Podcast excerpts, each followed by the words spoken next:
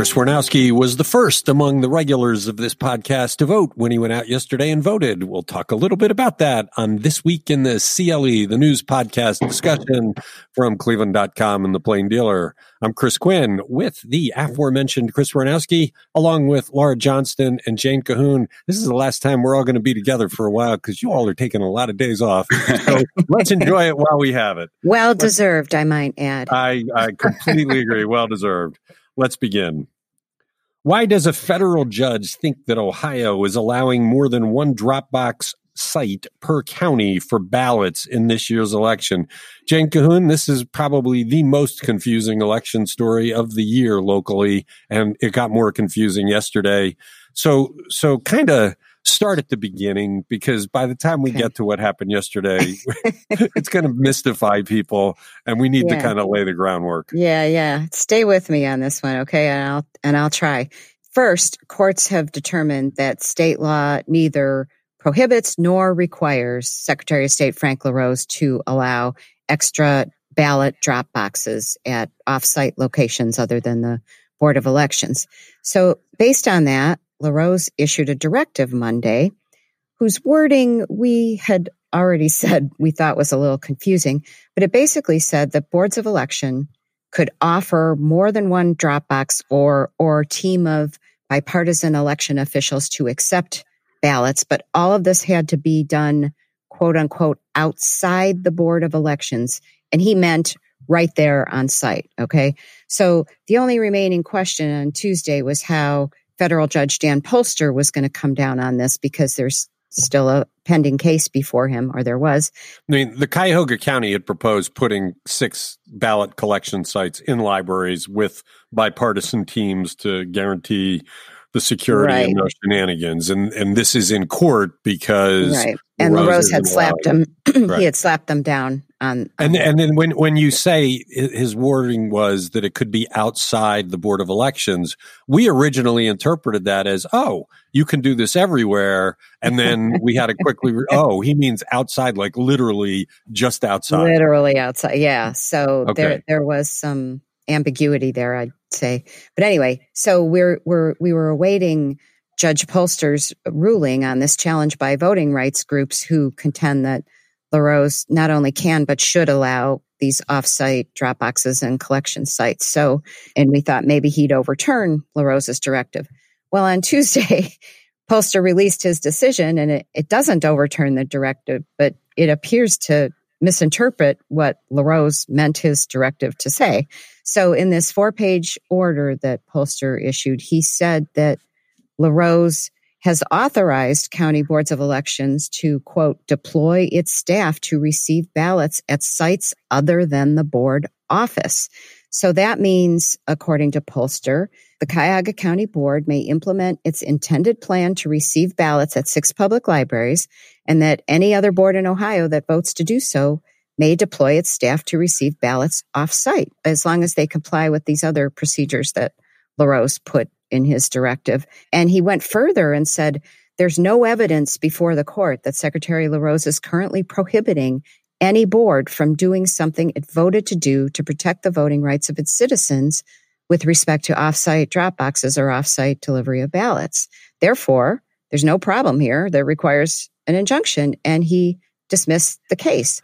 Well, this has thrown everything into confusion because LaRose's office had, had earlier made clear that the directive did, did no such thing, that it did not allow these offsite, you know, collection sites. And even the professional group that represents election officials, you know, had the same interpretation that, that the directive prohibited that. Well, the, the, then, the, head of the state Republican Party put out a, a press release saluting LaRose for not bending and, and allowing more ballot collection sites. I mean, it seems like everybody on the that cared about this on Monday understood, despite the confusing wording, what it is. But I guess Polster's not reading news accounts because he completely misinterpreted it. Well, and we're and now in a weird position where there's a federal court order that says it can happen in accordance with what LaRose said, and LaRose didn't say it. So what happens? Right. And and LaRose didn't really help matters yesterday. He didn't issue any further statement, you know, doubling down on this. He just issued this non responsive statement saying, you know, basically we should move beyond litigation. And we did reach out to the judge and asked him to clarify. And he said, you know, the order speaks for itself. He doesn't comment on his orders.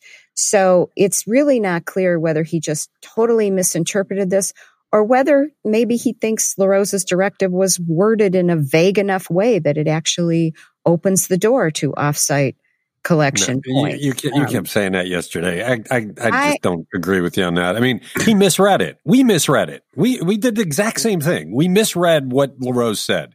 So he's misread it and based on his misreading said, I'm dismissing the suit because there's no issue here. So, I, I mean, I, I imagine that both sides are going to want to go back into court and say, wait, you can't dismiss the suit. You, you got it wrong. That's not the status quo. I mean, LaRose should go to say, what are you doing? That's not what I said. The advocate should go in and say, hey, you ordered this, but you did it based on a misinterpretation. He's not going to let us do it. What's the deal? I mean, Polster has a responsibility to fix this. He's the guy who screwed it up. And uh, in Cuyahoga County, you know, they obviously believe Polster's order permits them to do this, but they are holding off. They they want to wait for guidance from the state. You know, they're not just barreling ahead here. So, as we said, everybody's everybody's confused. There is urgency though, right? Because people got ballots yesterday. The ballots right. yesterday was the first day of voting. People found the ballots in their mailboxes. They're filling them out. If they want to drop them off, this matters because right mm-hmm. now they got to go to the single place and you know there, there's lines there that can get pretty long. So i have a feeling we'll have a development on this story today maybe? Maybe. Maybe just maybe. All right. You're listening to this week in the cle after nearly two years, did one of the chief targets of prosecutors in an investigation of Cuyahoga County government end up with probation and a few misdemeanors, despite originally being charged with a battery of felonies? Chris Wernowsky, this we've talked about this before on the podcast and often in our different platforms. This investigation of Cuyahoga County always has big words and ends up being inexplicable because the charges they file, they don't really have the evidence for. It happened previously with their personnel director. But I was stunned yesterday when Emily McNeeley, who was the first person charged and who prosecutors talk so strongly about, basically got a slap on the wrist. What happened? Right. So uh, McNeeley, who was the county's former IT general counsel and assistant law director, got a year probation on Tuesday after pleading guilty to just a handful of misdemeanor charges that stem from her work on county projects that were connected to her family. If you remember back in January, McNeeley was charged with a slew of felonies, including obstructing uh, obstructing official business um, which stemmed from her failure to tell the county council during a September 2016 meeting that a company seeking a $9 million contract as part of a countywide IT overhaul uh, was involved in a prior bribery case in Pennsylvania. And McNeeley knew about the case because the company's employees were convicted of bribing her father, who was a, a Pennsylvania Turnpike commissioner at the time. And um, the other thing that she was she was charged with was well, she was charged with other stuff, dereliction of duty related to her work on projects that were connected to Hyland Software, a Westlake based software development firm where McNeeley's wife served as a manager of proposal uh, services and government contracts. So that's what we were sort of presented with as the case against her back in earlier this year, and and when we started sort of learning about this and she ended up pleading guilty to just a very small misdemeanor charge that will see her testify against a former jail director by the name of Ken Mills, who was indicted on charges that accused him of lying to county council uh, also. And, and he oversaw the jail during a period where there were at least nine people who died due to unsafe conditions in the jails for, let's see, that was in the span of 11 months between 2018 and 2019. So McNeeley now is sort of, you know, going to be a, a witness in that case and some other cases that they say that they're investigating but aren't being very specific about. Yeah, but I, you know, uh, what I think is that's that's complete hooey because she had nothing to do with the jail. She didn't right. really work with Mills they charged Bob Dykes with with felony theft because right. he gave a bonus to a guy that had been approved by his boss. I mean, nobody gets charged with felony theft when they don't get anything. It was preposterous. We were calling it preposterous from the start, and they ended up dropping that charge. I mean, it was it was just it's an abuse of power by the prosecutor's office, which you kind of trust to do the right thing. And in this case, they talk big. They, they land on her with felonies. I think they're making stuff up yesterday. She's going to participate in the prosecution of Mills. She had nothing to do with him. I think it's just a claim to try and justify the, the plea agreement after they, they had nothing. I mean, she's, she spent two years with, with facing the prospect of prison, serious prison with what they charged her with, and they didn't have it. It wasn't there. It, they, they, never had it. They didn't have it on on Dykes. It'll be interesting to see whether they get Mills. I, th- this is a bogus investigation. It was from the start. One of the ways they gave it credibility, and you know this, when after the people died in the jail, evidence came out that guards were misbehaving. So mm-hmm. the prosecutors who, who were finding almost nothing to go after in the corruption case in which they're squandering taxpayer money, they grabbed those jail guard cases to give them credibility, to make it seem like it's all part of the same investigation. But it wasn't part of the same investigation. Emily McNeeley was involved in IT. It had nothing to do with the jail. You know, Bob Dykes didn't have much to do with the jail. So this is a credibility thing. This is Dave Yost. Dave Yost took over this investigation at the request of prosecutor Mike O'Malley, who had conflicts all over the place in trying to pursue it.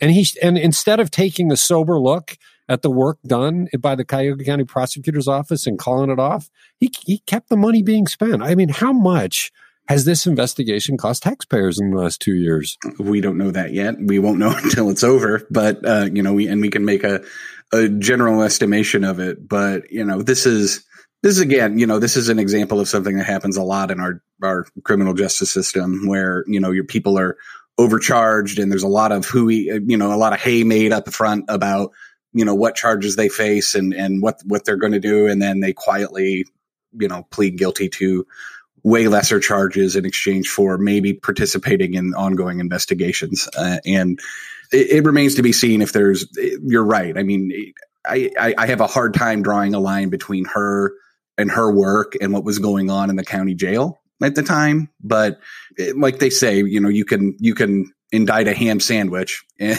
and so, you know, it, it, we'll see, we'll see what sort of logic they sort of hang their hat on when they, you know, this all shakes out. Yeah, he can indict a ham sandwich. But you're playing with people's lives. I mean, right. we, We've said from the beginning that this thing looks stinky. When this is all over, there really needs to be a post-mortem. Some kind of checks or balance needs to be put into an abuse of prosecutorial discretion of this level. Um, I was really surprised by this. I did not see this coming because they talk so strong about McNeeley the whole time and they didn't have squat. So, all right, you're listening to This Week in the CLE. Why is the Ohio Business Roundtable trying to get major employers in Ohio to send a message to employees that their jobs could be at stake if they don't vote Republican for the Ohio Supreme Court nominees. Jane Kahoun, this is dastardly, man. This is, this is these messages about, you know, if you don't have Republicans, we might have to lay you off. It's like, whoa, what is going on here? And I should mention, of course, one of the companies involved, First Energy. Big surprise. well, you know, it wasn't as explicit as you portray it, Chris. However, you know, in Ohio, there's a long history of business interests getting involved in Ohio Supreme Court races. I mean, sometimes they're really kind of uninteresting, but this time around, for the first time in a long time, Democrats have a chance to capture the majority on the court with two viable Democratic challengers to two Republican incumbents. We have appeals court judge Jennifer Brunner, former Secretary of State, who's challenging Justice Judy French. And we've got Cuyahoga County Common Pleas Judge John O'Donnell challenging Justice Sharon Kennedy. Anyway, the business roundtable, um, by the way, those races are officially nonpartisan, but we all know the parties are putting all sorts of effort into it. So we have the business roundtable, whose president is Republican former Congressman Pat Tiberi. And he very much, or the group very much wants to, the court to re- maintain um, its GOP majority, which is generally regarded as business friendly. And but they characterize it as you know, judicial restraint versus judicial activism. So they appealed to their CEO members to send their employees these emails during September and October, stressing the importance of keeping the court conservative. And the, the, the message basically is that, hey, we need stability and stability means job security for you. So supporters of the Democrats say this is this is a scare tactic, you know, with with businesses sending the message to employees that they they should worry about their jobs if they don't vote for the Republicans. So how is that not as explicit as I laid it out? I mean, it, does, it sounds to me like you said know, that they told them they were going to be laid off if they didn't vote. Okay, but, but what's the difference? What, what, if job well, security? What what is the result of lack of job security? I am not going to argue with you, Chris. I'm just uh, telling you. I'm just laying out the facts here. This is Chris Wernowsky. It kind of it's kind of like, hey nice job you got there. Be ashamed if something happened to it. You know, it's sort of that old like strong arm. Like they're not actually firing anybody, but the message is very clear. and, and, this is and these are supposed to show up in their email boxes all through October. It's a series of them, so it's not just one not very subtle message about your job security. Yeah, like they're worded differently, but you know the the message is is sort of the same. What's next? They're going to send postcards to the employees saying this is all about red China and make it the you know use the first energy tactic to get people not to. to Maybe they need to put something like in their paychecks or something. You know. yeah, this is this is low. I, I mean, it, it, goes beyond the normal low level kind of. It's one thing to say, "Hey, look, we like conservative judges; they're good to business," you know. So think about them you vote. But once you put in the word job security, that's a veiled threat. Actually, I wonder if that has the the pushback thing to it where an employee gets that and thinks, you know what, that's underhanded. I'm going to vote against what yeah, you want. Nobody knows what I do in the voting booth, supposedly. Anyway. You're listening to This Week in the CLE. How much in financial incentives is the city providing, the city of Cleveland providing to set up a mortgage company near downtown? Laura Johnston, this is Caddy Corner to our newsroom. It's almost directly across the street. Of course, we're not in our newsroom, haven't been there since March. But what's going on with uh, this kind of large incentive to a mortgage company. Yeah, I was really excited to see that these uh, more life coming to our neighborhood if we ever get back into the newsroom. But uh, we're talking about nearly two million dollars for 700 employees of Cross Country Mortgage. They're currently headquartered in Brecksville, and they've outgrown their space. This is part of a package to redevelop. It's a six-acre block actually between East 21st and East 22nd, and Superior and Payne, if you can picture that, not too far from I-90. So, of course, these still need to go to city council for a final vote. They need my, uh, Frank Jackson's signature. But the idea is they're going to provide workspace for 500 employees with a payroll of about $40 million annually. And then eventually the site would house 750 employees with a total annual payroll of 55 million, which means 1.4 million dollars a year in income taxes for Cleveland. They're also talking about, I believe, building some apartments there that people could live and work in the same space. Yeah, it's a. I mean, that's a block, right? I mean, it's an entire city yeah. block. So, so are they talking about new construction, or are they talking about renovating what's there? I think this is renovating, but um, I am not completely sure on this. What I had prepared for was your question: Why would they need this office space when everyone's working remotely? Um, but that's a good question. I wish I'd thought of that. I have it in my notes. The inevitable question from Chris Quinn. Um, the idea is a company says that that they need the space that the most people that would work in there are corporate support staff such as human resource workers and they need to be in the office. So they hope to open by 2022 so that's hopefully fingers crossed plenty of time for this pandemic to end.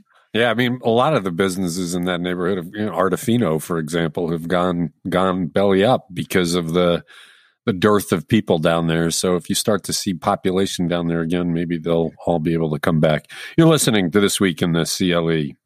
Why are transit activists trying to get funding for RTA's police force reduced? Chris, that's a loaded question, and I'm going to leave it to you to unload it. so, uh, two advocacy groups have scheduled a uh, scheduled an event in Public Square to demand more federal aid for public transit and less money for the Regional Transit Authority's police uh, department.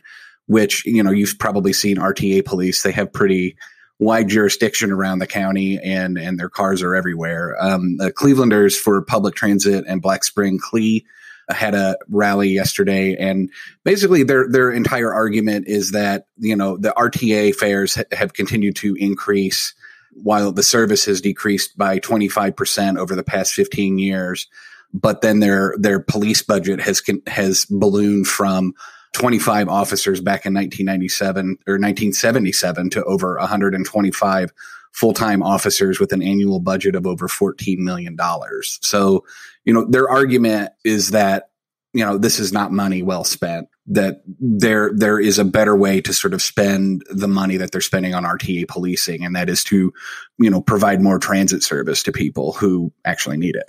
Yeah, that's a that's a big police force. That's bigger than most of the uh, the suburbs have. And let's face it, RTA operates in jurisdictions that all have police forces. So if RTA didn't have a police force, it's not like there wouldn't be enforcement of the law on RTA. They just have this this police force. Well, they all do. I mean, Cleveland Clinic has one. All the colleges have one.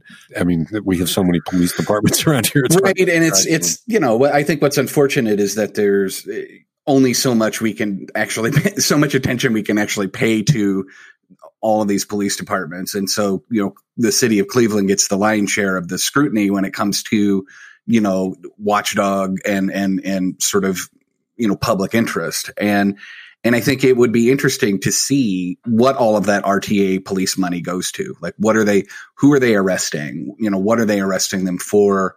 What happens to those cases? You know, it's, it's, you know, I, have heard a lot of stories from friends, you know, out and about and, and talking to people about just, you know, how poorly they get treated by RTA police and, and what they're, what they're being stopped and, and asked questions about for, you know, and a lot of it's just not paying fares. And it's like, you know, do you need, do you need to have this dog on me while you're talking to me about skipping on a bus fare or, you know, or train yeah. fare? And, you know, I think there's probably room for a little more, inquiry into you know where exactly their money is going and and and how they're using it to you know police the the public yeah, you're right. I mean, this is largely escape notice. 125 person police department mm-hmm. in our midst that largely escaped notice. Imagine a world where we had one countywide police department with a division for transit and a division for homicide. If you wiped out all of the overhead of command structures and kind of aligned everything, what that would be like. I mean, if you didn't have a Cleveland Clinic and a Metro Health Police Department and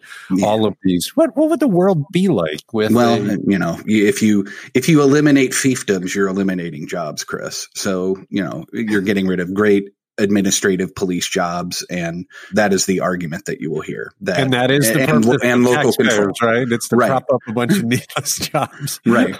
right you're listening to this week in the cle why are yard signs celebrating all sorts of things multiplying like rabbits in Northeast Ohio? Laura Johnston, I wasn't even aware of this until I read Alexis Oatman's story, uh, but but it's in our midst, I guess. What's going on? You've missed all of these big yard signs. I, have. I, I think they're so fun. Um, and they can celebrate anything from graduation to birthdays. Um, there was one in Rocky River that said, We're all in this together, that I believe is still on the Facebook page for cleveland.com. But you can't have a party to celebrate these big events anymore. So you can have drive by parades. And I actually went to one of these last night for my son's friend's 10th birthday. And my son's birthday is next week. So I just had him pose with the sign because I was like, I'm not paying $95 to get a sign in our yard but these are really cool. And um, there's two friends that Alexis Oatman interviewed who set up their business shortly before the pandemic. And so they they chose a really great time. And their their business is called Sign Gypsies. There's a couple others called Card My Yard or anything. But um, this is one of the businesses that is booming during the pandemic. And their favorite sign that they've been requested to do is and this is not about Jane Kahoun, but it's Jane is 50 question mark. Let's keep that, you know, poop quiet. I wish. All right. It's a uh, result of the pandemic. It's just people can't get together. So they're just making big announcements on their lawns. That's right. So who knows what sign will end up on your yard someday, Chris? Uh, uh, well, all right. You're listening to This Week in the CLE. Actually, it could be a lighted sign, right? You could, you could just light up the front of the You can't charge us with anything. All right. What uh, what kind of coronavirus testing is Kent State University doing to keep the virus at bay with students there? Jane Kuhn, we've talked a lot about colleges. We've talked a lot about schools. Everybody's trying to come up with a strategy that keeps the education rolling with with a minimum risk of coronavirus spreading. So Kent State has come up with a strategy. What is it? They're going to ask 450 random students each week to be tested for the coronavirus. And they're partnering with CVS on, on free testing for both symptomatic and asymptomatic students. You know, this is to just try to get a handle on this, identify the cases, and then better be able to isolate kids when they get sick. Okay. You're listening this week in the CLE. I want I want to talk about voting. It's uh it's important. Yesterday was the first day. Chris Wernowsky was our representative. he went down and cast his ballot. So, how did the first day of early voting go? Chris, what did you well, see? We went around lunchtime, which you know was is probably ill advised. But what happened was, is we we'd heard from a friend who went and voted early, and she said that while the line was really long, it was she was able to get through it relatively quick. And so we were like, okay, let's just knock this out. We have a lot of stuff going on the next couple of weeks. And so we just want to kind of get it out of the way. So went down there, stood in line. We were there. Maybe the whole process took maybe like 45 minutes. And how long was, was, was the line when you got there? I heard that it was three blocks long when in the morning when they got there.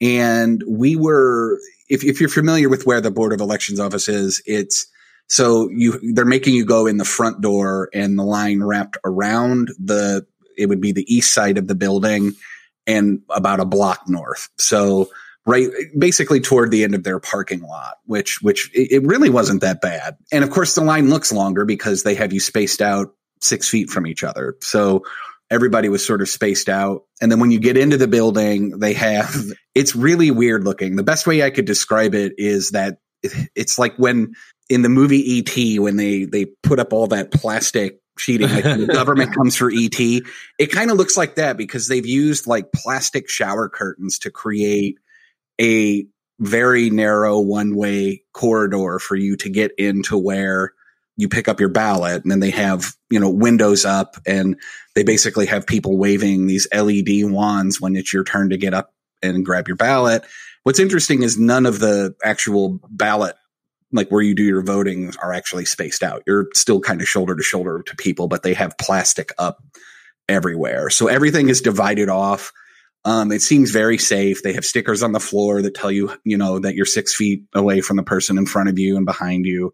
So, you know, it, it looks like a pretty efficient setup and it's, it's, you know, I'm glad that they're getting some time to work the kinks out because, but, you know, overall it was an enjoyable easy experience for us. How was parking? Did you have trouble finding a parking spot?